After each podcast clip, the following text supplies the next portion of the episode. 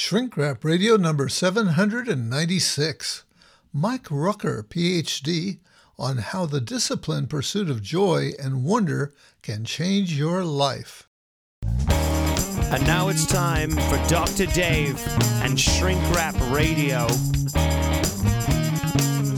You're on the couch again with Doctor Dave and Shrink Rap Radio.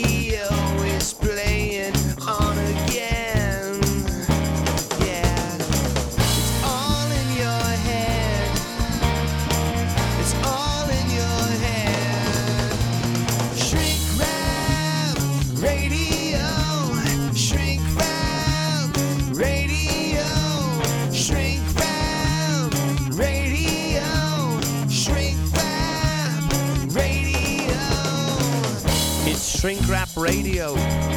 All the psychology you need to know and just enough to make it dangerous. It's all in your head. And now here's your host, Doctor Dave.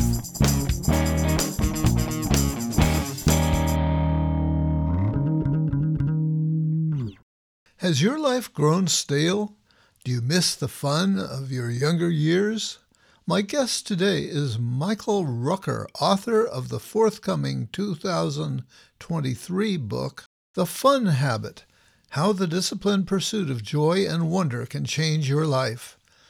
He's also an organizational psychologist, behavioral scientist, and charter member of the International Positive Psychology Association. Now, here is the interview. Doctor Mike Rucker, welcome to Shrink Rap Radio. Thank you so much for having me. Well, I'm really glad to have you here, and hopefully we will have some fun uh, talking Indeed. about your forthcoming twenty twenty-three book, The Fun Habit.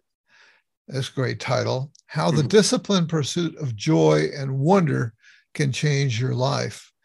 And I think you're the first person I've interviewed where the book is going to be in twenty twenty-three. So we're really uh, taking a jump into the future here. Maybe you can tell us a bit about your background. Yeah, so um, I'm an organizational psychologist by academic trade.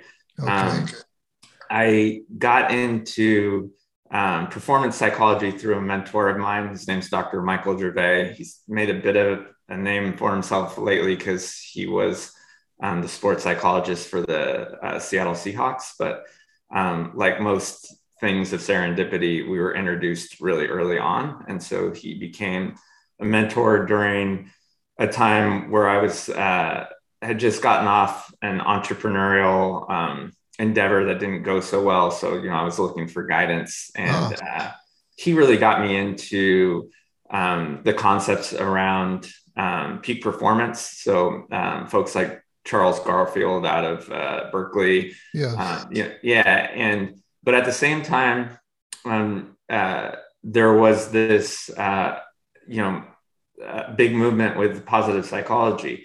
And so, right. you know, Csikszentmihalyi had been around for quite some time, but most people's introduction to flow was quite academic. And then obviously Segelman came in with Authentic Happiness and kind of commercialized it. Um, and Very I really latched, so. yeah. yeah. Um, I latched onto that. And so I became part of that com- early community. And fortunately that um, uh, provided me an invitation to become a charter member of the International Positive Psychology Association. Yeah, I was struck by that because uh, I was at the A P A conference where uh, he was president, and he announced his uh, creation or invention or something of positive psychology. As somebody with a humanistic psychology background, we were a little uh, nonplussed at uh, his not even mentioning the, the forebearer of humanistic psychology, which I think a, a case could definitely be made for that. It's an evolution for sure. So yeah. you know, every year you go, it's an interesting sway. You know, the first year was certainly academic. And then the next year, um, you know, a lot of folks from academia had kind of left, with the exception of, you know, young researchers that were trying to present their posters. Right. And it was a, a lot of coaches, you know, which was this. Um, and but I think the underpinning, um, you know, obviously, you know, Ed, who's not with us any longer, and, and Barbara Fredrickson, and, you know, the, those big ideas that have come forth through there. Um, it's nice that they've had that vehicle. Um, you know, at the same time, it's interesting because to your, I, I don't want to make your point for you, but there was a commercialization of those ideas that I think um, had to be tempered, right? And certainly I talk about it to some degree in the book.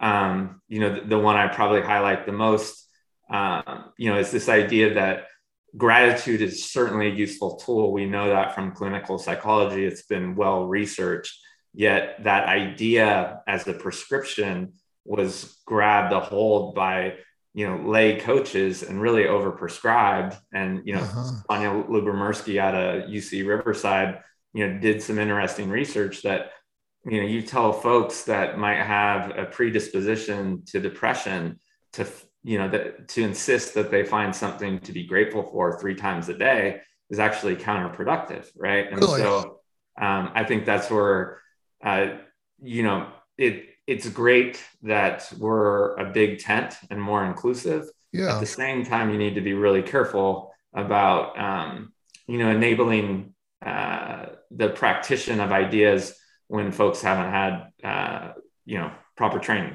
So, yeah, you know, I was shocked actually when he created his coaching course uh, at the University of Pennsylvania, where I was an undergraduate a lot earlier than that. Uh, but that clearly was kind of an entrepreneurial thing on his part to do that. It just surprised me because he was so much an academic, you know, really well known for his earlier work that was about things like learned helplessness and other things. So, so that was a little surprising. Um, but I think one of the things I like about uh, the Humanistic Psychology Association is the mix of academic and practitioner.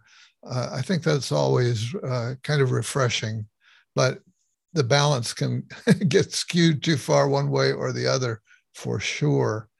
Um, where did you do your undergraduate work? Um, my undergrad was at Chico State. So um, ah, you're a local uh, guy. Yeah, yeah. You were. And then I did my doctoral work at uh, Alliant. Okay. Okay. We just and, uh, got a, a member, one of our faculty just became a board member of the A P A, I believe. I just oh, really? That's yeah. a feather in the cap of That's Alliant. Right. Yeah. Yeah. Little guys. Yeah, right. And um, what was, what was uh, maybe the most, uh, the most formative experience coming up? So that's, yeah, yeah we kind of, um, so the narrative for me and what started the book was, I was a big believer in these practices. I um, probably over quantified my life. So there, when I was living in the Bay Area, I was also a part of the Quantified Self tribe, um, a gentleman by the name of Gary Wolf, who's involved with Wired Magazine.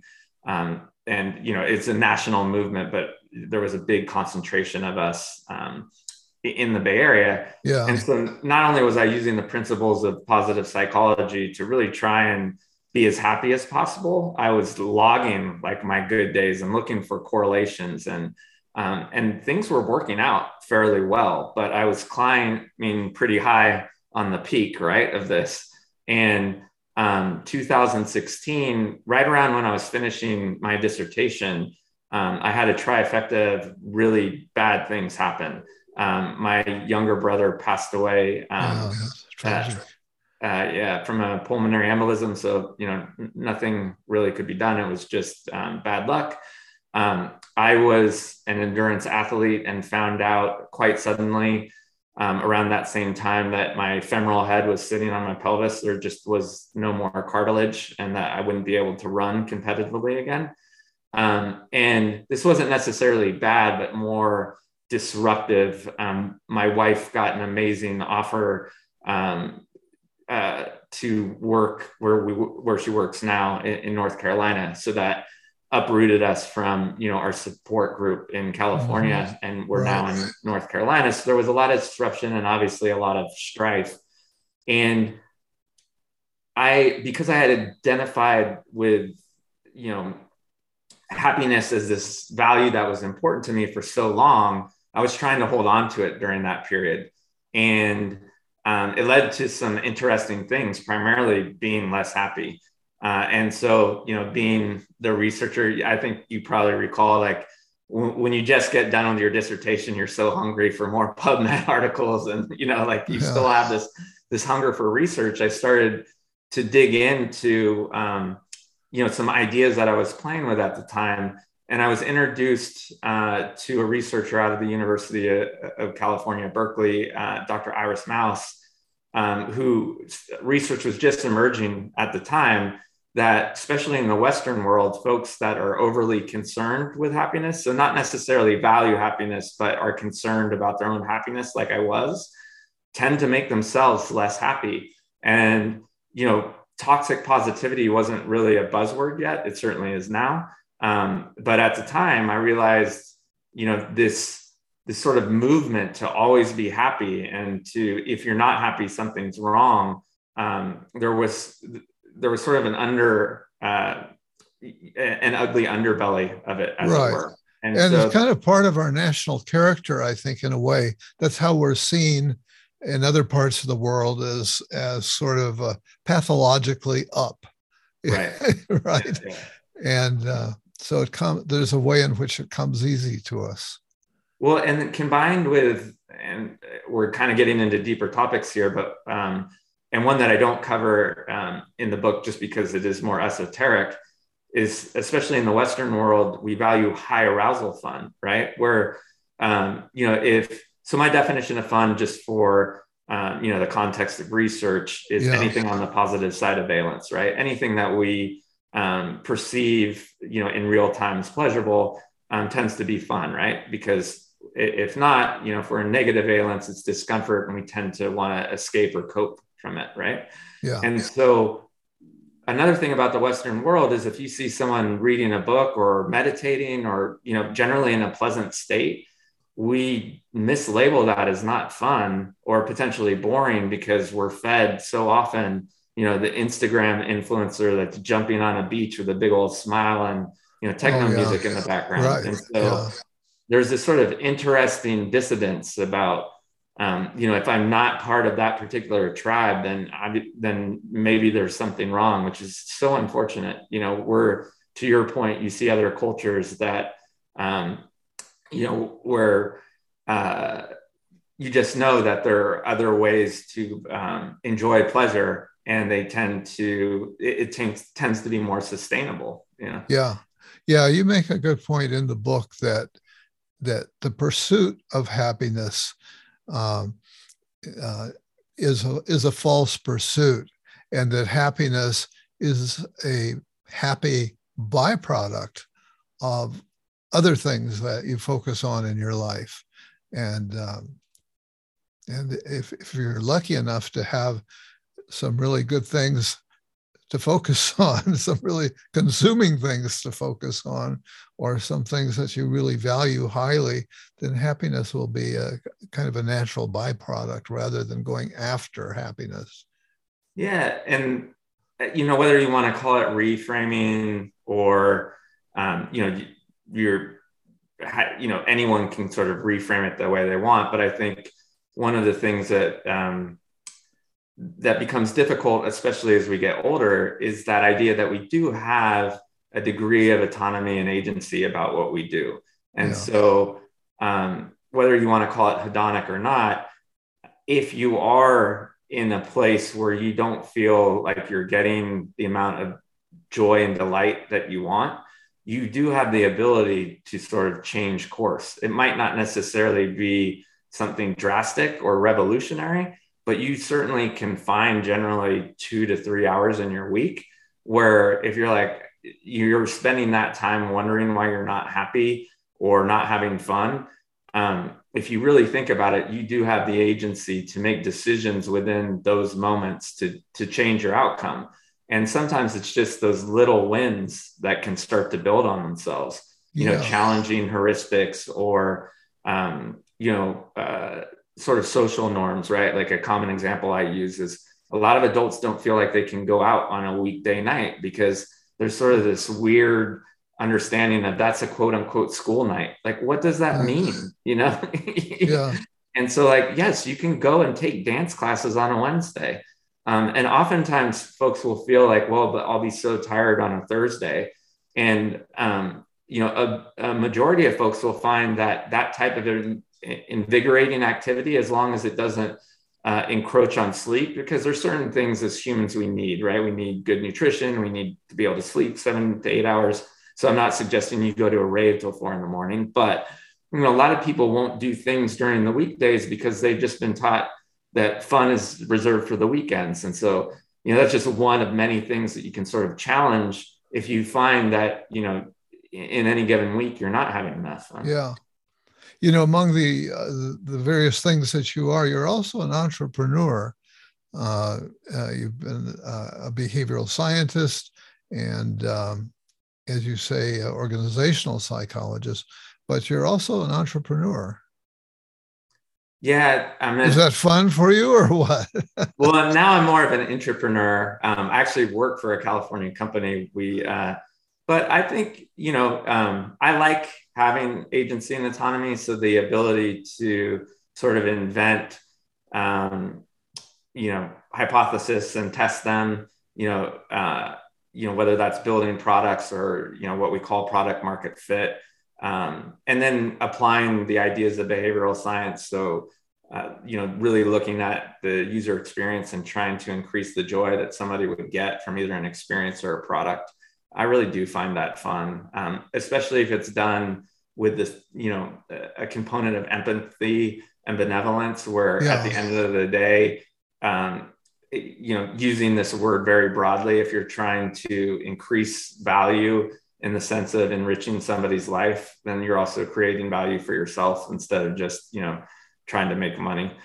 Well, I kind of looked at it that way too. In my own foray into the entre- entrepreneurial world or the world of business for years, I was, while being a professor, I also was part-time uh, working in market research and, and running focus groups. And one of the ways I justified that to myself was to say, well, we're, my clients are trying to uh, improve their products, improve the experience that they offer. And it's a pretty democratic process to say, well, let's listen to people and see, you know, uh, what they like, what they don't like. So I always felt pretty good about that. But the other place I, I wanted to say is, so doing that kind of work, Uh, I had to travel periodically, and um, and people who travel a lot complain about, oh, the airports and the long rides and all of that and uh, the grind of it. And uh, I think I just kind of intuitively, or it's in my nature, I went to comedy clubs. Uh, right. Whenever I went to another uh, city, I went to a comedy club and laughed a lot. And uh, so I hadn't read your book, but I think it's right on target for your book. Yeah, I don't know. Um, I I don't want to give too much away, but uh, so you'll find out at the end of the book why. I know you had disclosed you haven't made it quite to the end of the book, but um, each chapter is opened up by a quote for from a comedian, and there's yeah. a reason for that. Yeah, um, yeah. and uh, yeah, I mean, comedy is just, you know, I. I there is so much to laughter. You know, I, I cite some research by John Cleese in there, and um, I just think it's democratizing, right? You, uh, we're kind of riffing right now, right? But I just, yeah. I do love the energy of a comedy club, because it doesn't matter um, what walk of life you are. There doesn't seem to be, uh, you know, you, everyone there is there for one reason, and that's to laugh. And laughter is so restorative. I meant, Uh, I know, I believe, uh, you know, you know that I listened to Sarah's podcast, uh, you know, when you had Sarah on, um, uh,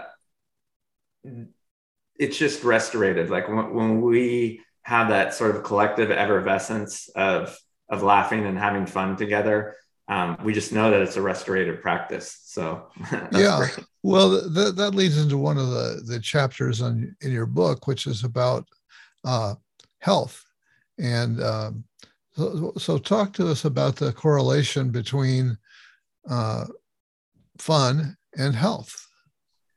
Yeah, so uh, I borrow heavily from, I brought her up before, Barbara Fredrickson, but we know through broaden and build theory, right, that um, if you are using these tools to be able to take back the time um, uh, and start to integrate more pleasurable experiences so that you're indexing uh, more memories of, um, uh, of joyful times, uh, one, you're building a lot of resilience because um, you're able to savor those memories. So when you're in sort of darker moments, you can um, pull those out of the, you know, sort of fun bank and realize that life isn't as bad and that you can sort of flip the script back on um, your ability to create those moments, that you have uh, a lot more, uh, again, agency and autonomy than you think. So instead of having a fixed mindset of like, okay, well, this is sort of just what life is doing to me,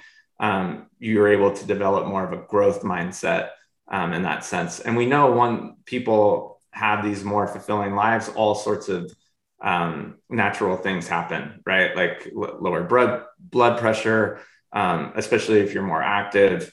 Um, all sorts of key biomarkers go back up. Again, through Barbara's work, we know that uh, you have psychological resilience. So you have a prophylactic for mental, you know, low-grade mental health. Obviously, um, one thing that I'm always, you know, in these types of podcasts, like if you have a biological predisposition to depression, I'm certainly not saying that fun will fix you. Um, you know, you need to do um, what you need to do to sort of, you know, get back onto canter if it's a biological problem.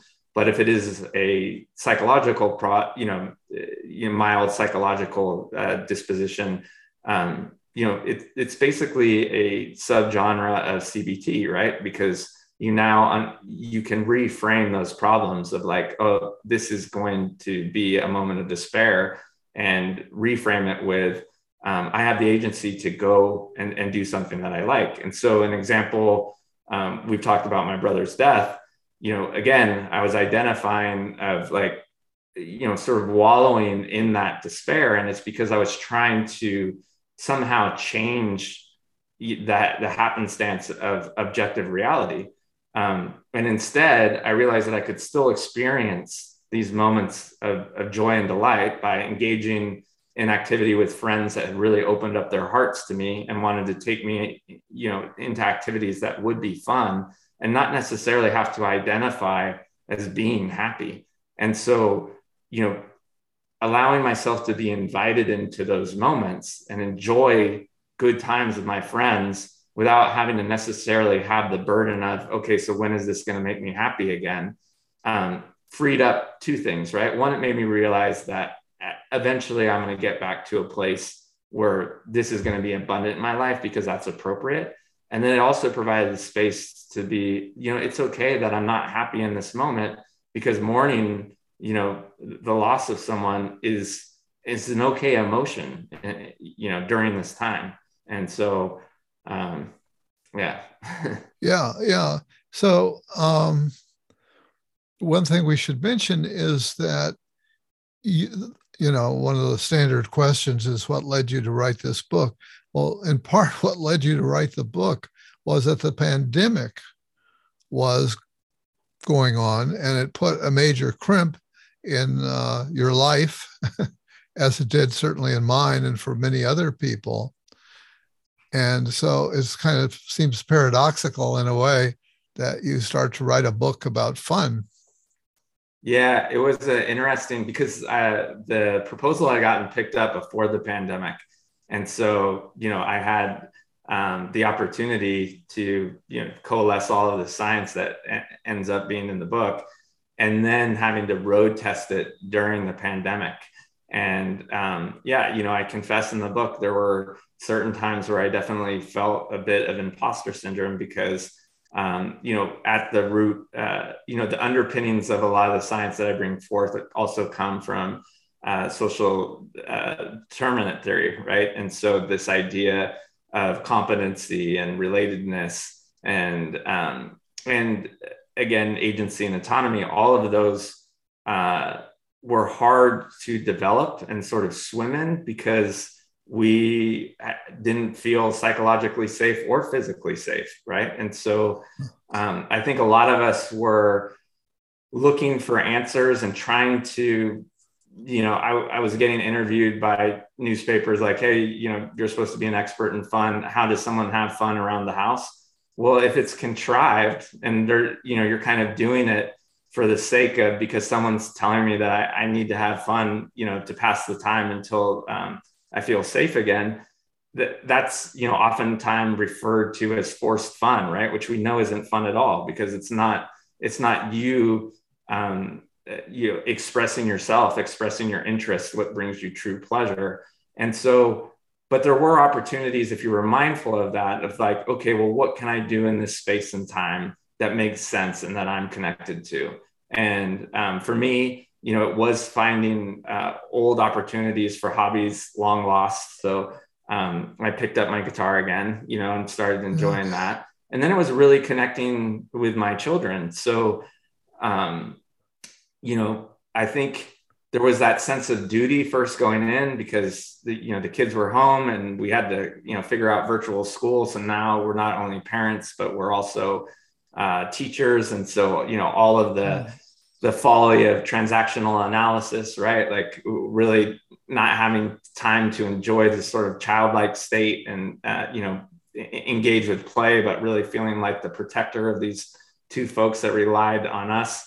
Um, and sort of succumbing to that and going, you know what, I still have agency over a certain amount of both of our times where we can co-create these playful experiences and relinquish, you know, the burdens of, of feeling like I have to put on a show. And that really helped because again, you know, it's sort of going back to basics, right? Yeah. I got these early wins. Like, wait a second, this isn't as bad as it's being made out to do. And then, so in the book, I um, uh, have this thing called the play model. You know, all, most psychologists are familiar with four quadrant models. And so, um, you know, it's nothing too sophisticated, but it's really a way to look um, at, uh, you know, critically looking at how you're spending your time. And I also found that doom scrolling consistently with messages that were repeating itself because there was no new, new news about the pandemic, right? It was really just immersing myself in the same news, um, over and over again wasn't helpful. So that was another way, you know, a lot of times, um, finding more joy and delight is really figuring out how to subtract the things that are sucking joy and delight out of your life. Yeah. Right. And point. so, um, that was an interesting lesson there too. Yeah. Uh, I, you know, I guess so, they call it doom scrolling, but you know, I figured out I was doing too much of it. You know? Call it what? Oh, doom scrolling. yeah, yeah. Yeah. Yeah. Really. Uh, there are a lot of temptations in that direction right now. Yeah. Um, Well, I'm aware of one psychologist talking to another psychologist, and you're being sure to uh, put in the academic justifications and so on. But I want to let listeners and viewers know that your book is just packed with wonderfully creative ideas for how to get fun into your life. And um, so I rank the book very highly on that. And I'm glad that there are uh, the, the, nug- the, the studies mentioned and so on, and, and the academic discipline behind it. But, uh, but you're a fun guy and you've been drawn to some really f- crazy, fun people. You, uh, you're tracking uh, not only psychology, but you're also tracking uh, uh, cultural figures, comedians, et cetera, and uh, uh, performers, musicians, uh, all, all of, and, and you find nuggets in uh, unexpected places. And so I think I mentioned before we turned on the recorder that I'm going to hang on to your book and use it as a resource for myself to just kind of dive into every now and then, leaf through and uh, find something that turns me on and say, oh yeah, this, this, this looks good. I could do this. So, um, So congratulations. I, I think your book really succeeds. As a matter of fact, you told a story that I really loved about Mark Sutherland and the bucket list for his dog. Yeah. Take us through that, if you will. Yeah, definitely. Mark's a friend that I met uh, in Manhattan Beach. Uh, my wife and I, I used, met met in Manhattan Beach. And so I used to uh, hang out there all the time. I loved Manhattan Beach, and I actually uh, had an apartment for a while in Redondo Beach. Oh, very nice. Yeah, yeah, I'm actually getting to go back to the South Bay next week, so I'm very excited. Yeah. Um, but yeah, so Mark's a friend, and, uh, you know, actually it's... Interesting enough, you know, a dog park is a lot like a, a comedy show, right? Like um, you go there and everyone has a common interest, and especially in Manhattan Beach. I mean, we were from all walks of life. Um, at the time, I was at an early stage startup and could barely afford my apartment. Um, you know, and then obviously in Manhattan Beach, you know, you're sitting there right there with a high net worth individual, and everyone's just having fun, enjoying, you know, these mammals play with each other, because there's nothing greater than that, right? So anyways, that's how I met Mark. Um, we kept in touch, and um, uh, Mark loves whippets. He had a couple of whippets. One passed away from cancer, um, and his other whippet, Abby, um, was starting to uh, look like she was going that way as well. And so what Mark devised, which is kind of in line, you know, with the principles in the Fun Habit, was if, um, you know, Abby is close to, you know, coming to her end, I want to have as much fun with this, this individual that I love. Um, and so why not put together, you know, a bunch of things that we can do. Um, but the magic of Mark's story, and it's going to become a, a documentary. He's calling it a documentary because that's what oh, he did. Great. Yeah, that's, that's um, great. They, so he's, uh, it's Abby's List, to give him a bit of a plug. Um, But he put together all these sort of fun things that would be interesting for a dog. Obviously, he had to get creative, right? Because he couldn't talk to her. But, you know, like uh, I think one of the more fanciful ones was uh, peeing on the, the biggest redwood, you know, in, in America or whatever it was. You know? And, um, so he devised all these cool things that they could do together. But the amazing thing is, um, was when they started to enjoy these activities together, Uh, his dog, uh, the vitality returned to Abby. And all of a sudden, what was meant to be, you know, a few month journey turned into a couple of years of just amazing experiences, because um, they were really doing this, you know, fun stuff together. And so, you know, that tends, that's not rooted in science, but I think over and over again, you hear of, um, you know, people taking charge of really trying to connect with something bigger than themselves, which certainly Mark did, right? Like, you know, this wasn't for him. This was really to help his dog. I mean, ultimately, I think he reaped the benefits, but because his integrity was there and his intentions were true, um, you know, this, this communal experience of joy, you know, lifted them both up. And um, yeah, it's just an amazing story. And now, is this already a documentary, or it's going to be a documentary? Uh, I believe he's finishing editing now. Yeah. So, because I would love to see it once, if you can remember to let me know how yeah, I definitely. Find it when it comes out. I would love that. Uh, I know he's on, uh, he he's chronicling, chronicles the development on Facebook. So I'll make sure to um, send you the link after, after we're done. Okay. Yeah. Great. Great. And uh, yeah, I was struck by the way that he, you know, sort of put himself into his dog's frame of reference.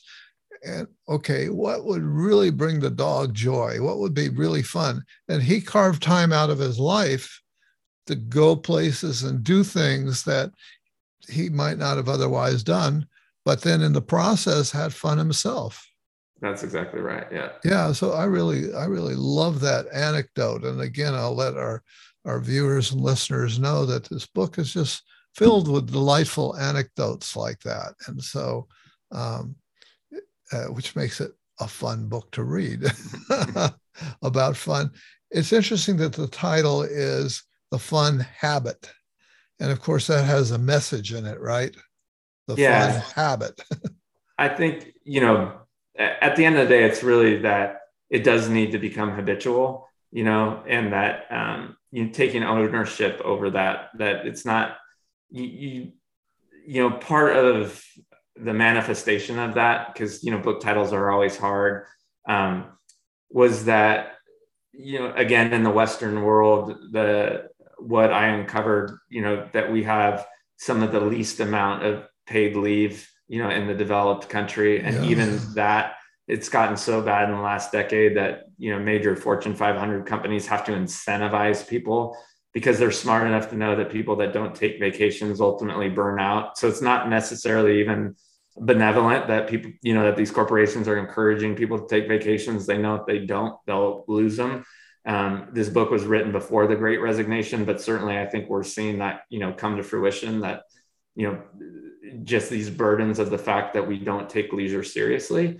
And so um, what's, you know, the underpinnings of making it a habit is that you do habitually need um, to uh, create moments of delight, joy, leisure. Um, you know, I, the the term self-care right now is getting a little bit overused and, and, you know, in different contexts, so I tend not to use it, but self-care applies here, right? If you're, yeah. if everything is sort of external, you know, rewards um, of money or, you know, a sense of duty, um, it, if all of those things are sort of taken from you and you're not finding ways to renew yourself, um, then you're going to break. And so, you know, not creating a fun habit, um, you know, ends up being to your own detriment. I think yeah. uh, in the chapter three, I talk about, uh, you know, it kind of saved my own life, but just through complete serendipity, um, during my practicum as a doctoral student, I saw it play out with physicians, you know, because physicians really,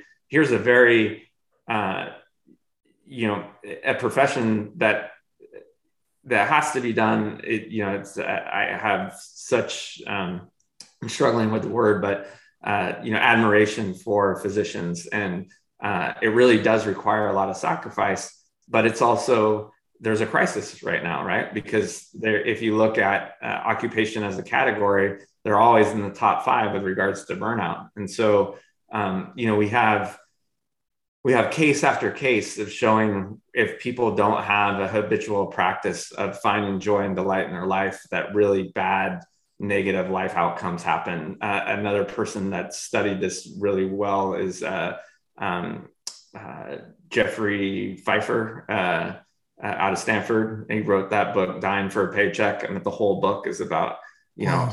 know, uh, about this topic. So. Yeah. Yeah. I'm not familiar with that book, but uh, the title says a lot. It tells you the story right there. You've got a chapter on Friends Are Weird. And that's that's a very provocative title.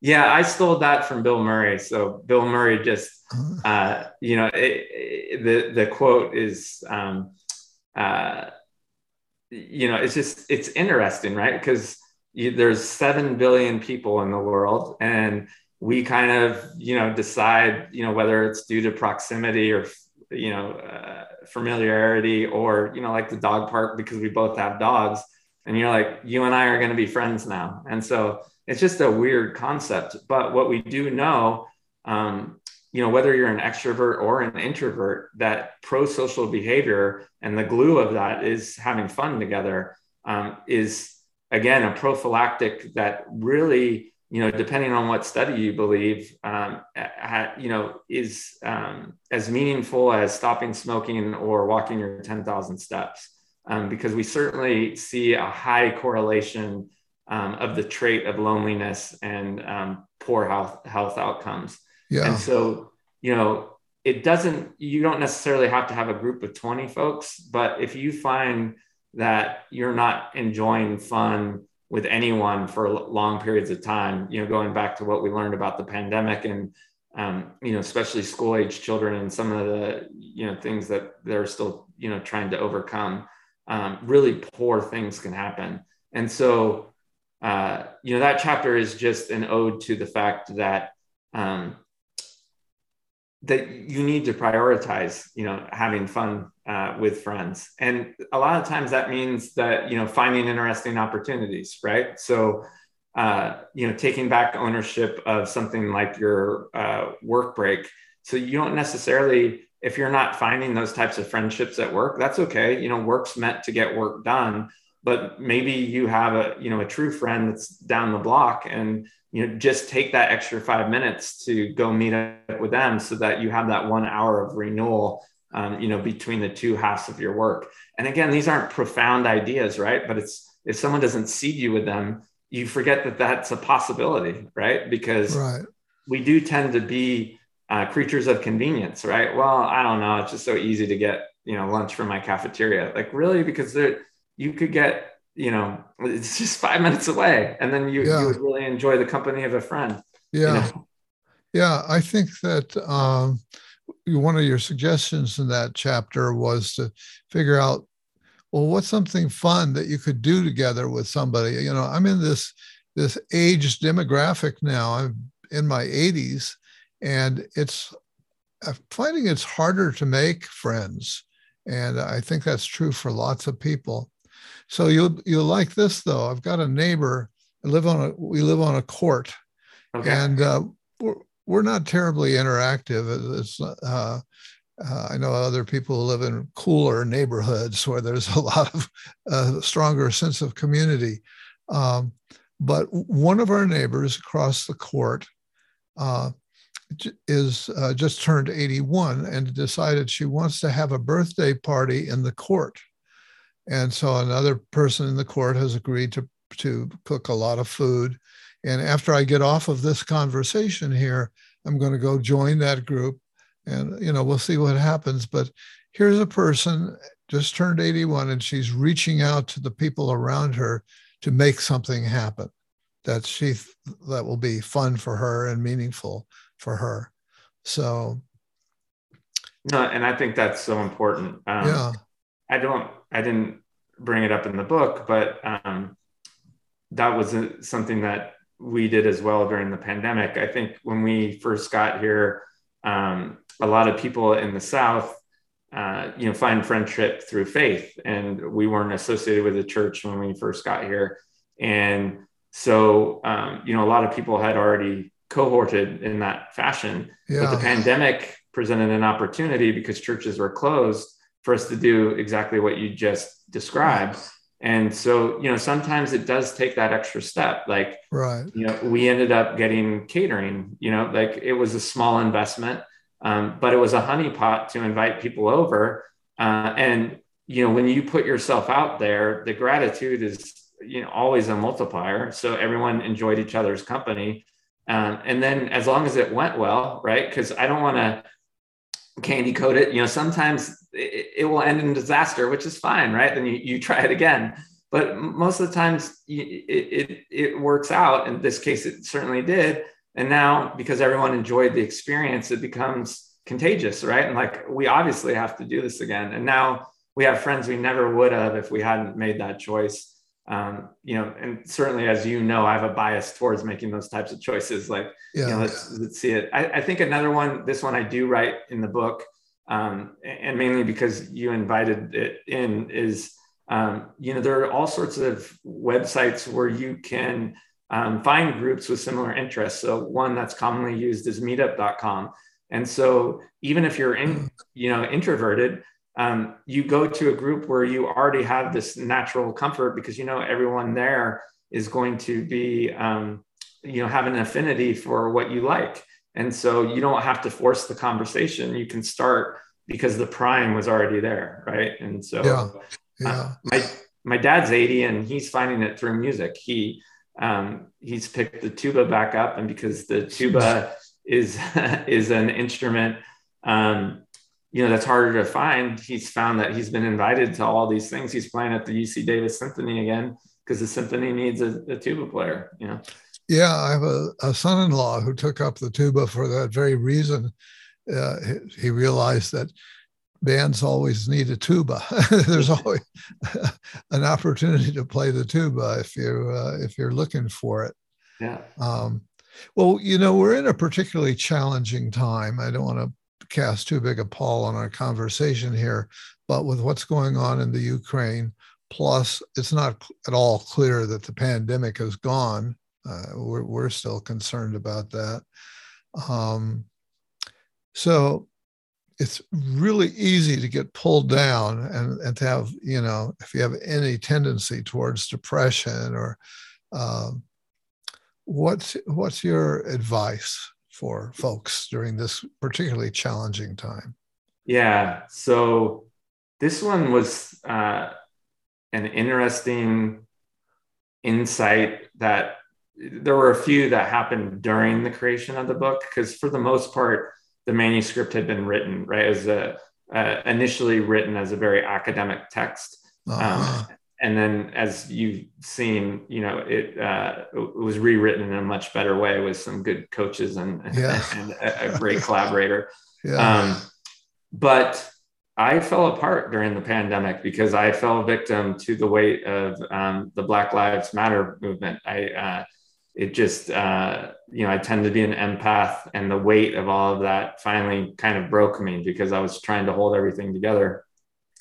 And so it led to the only chapter that was written um, uh, from a fresh perspective, you know, because again, all the other chapters had been basically created, you know, before the pandemic and then okay. pandemic tested. And what I found is that fun can be used in a similar fashion, even in times that we exist in right now, right? Because it can connect you to a cause as long as you don't let it drown you.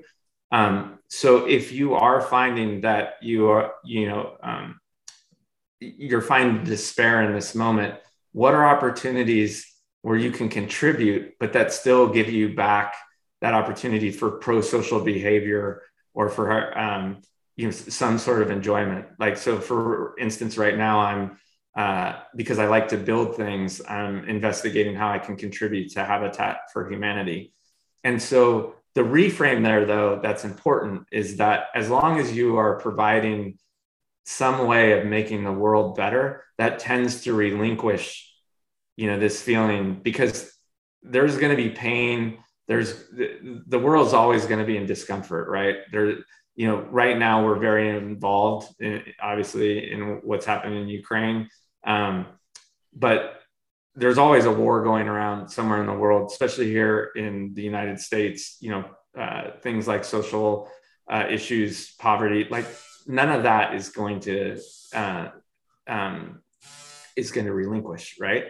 And so um, being able to contribute and know that you're moving, um, advancing something forward tends to be a prophylactic against that. And so when you're coming up with fun things to do, making sure that you also index, um, you know, those opportunities for where you can find a pleasurable way to contribute, and then know that you are doing something better, that you are making a difference, that you're not contributing to Um, societal ills, but quite the contrary.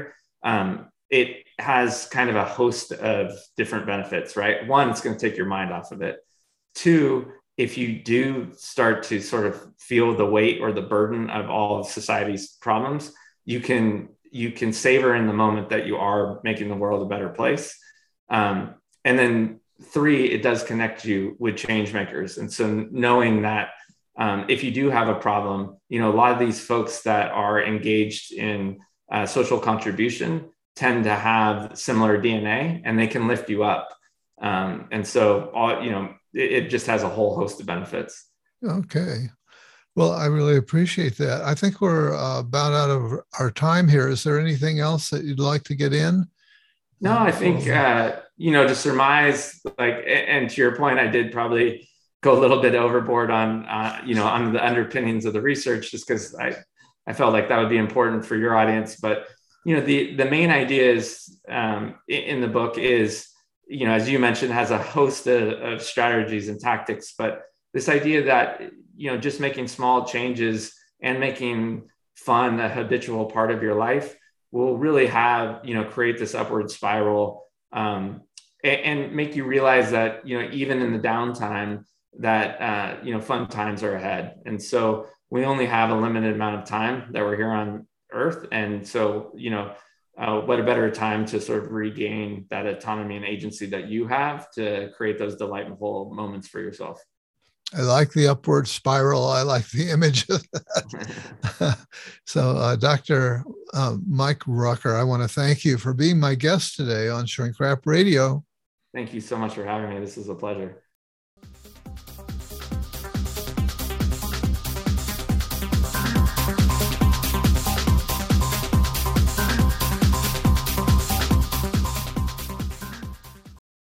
Well, I have to say it was fun speaking with my guest, Doctor Fun, or I mean Mark Rucker, P H D, author of the twenty twenty-three book, The Fun Habit, How the Disciplined Pursuit of Joy and Wonder Can Change Your Life.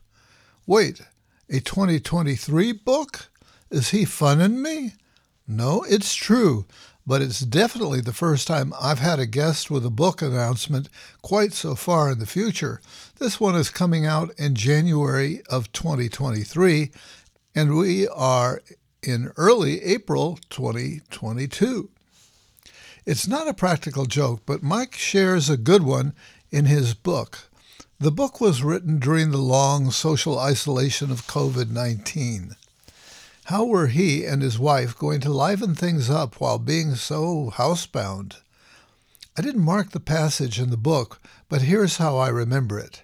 Mike and his wife, who already had two kids, sent out a happy birth announcement to far-flung family and friends. Then they had the joy or fun of receiving a flood of congratulatory phone calls and letters. Of course, there was no impending baby on the way, but they definitely got bombarded with a ton of love and happy wishes. Letting folks know that it was really just a way to re-spark their connections and get caught up gave everyone a boost of oxytocin.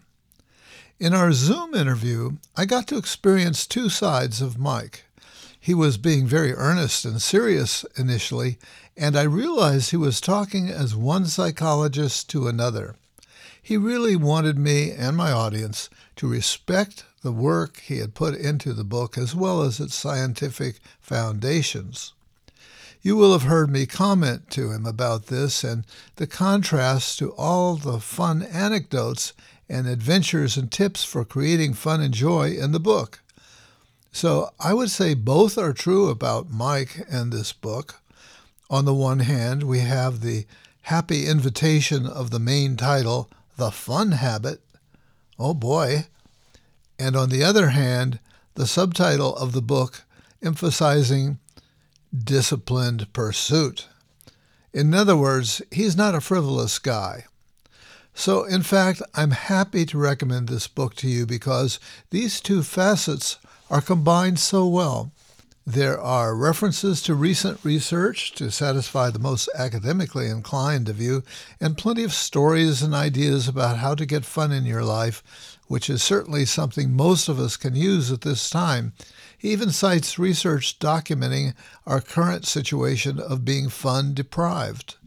Personally, I try not to hang on to too many books, but I'm going to keep this one as a reference book to spark my own imagination when I find myself feeling stale or stalled out. Thank you, Doctor Mike Rucker, for being my guest and the gift of your inspiring and resource-laden book. Hi, Doctor Dave. This is Bentai calling from London in England. I've been listening to Shrink Rap Radio now for over a year, and it's been such an entertaining learning experience for me that I was recently compelled to become a regular donor. I really appreciate the effort you put into each episode, and collectively the whole catalogue is such a rich and valuable resource. I've been working as a business consultant now for over twenty years, and next year marks the start of a second career for me as I begin the foundation year of a diploma in transpersonal psychotherapy and counselling at the C C P E here in London. Listening to the podcast has been a tremendous grounding in the field and led to so many interesting and valuable books and online resources written or presented by your guests. I do hope that other listeners will also make a one-off or regular donation so that we can continue to enjoy the programme for many years to come. Anyway, thank you, Doctor Dave. Keep up the great work and thanks again. Thank you, Ben Tai, there in London, England. I'm glad these podcasts have helped to spark and support your career move. I hope others of you out there will feel inspired by Ben's support and to follow his example by becoming regular donors yourselves. So, once again, time to shrink wrap it up. Thanks to today's guest, Mike Rucker, P H D, for sharing about his forthcoming twenty twenty-three book, The Fun Habit. Next week's guest comes highly recommended by longtime listener Dan Gross. Lori Urey is her name. I'm not sure if I'm pronouncing it right. I'll find out next week. And she's a licensed independent clinical social worker and certified bioenergetic therapist, bringing over twenty-five years of experience with bioenergetic analysis to her psychotherapy practice. So until then, this is Doctor Dave reminding you to be kind to yourselves and others.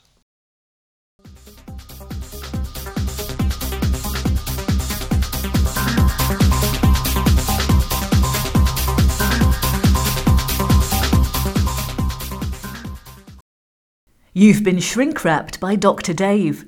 All the psychology you need to know, and just enough to make you dangerous.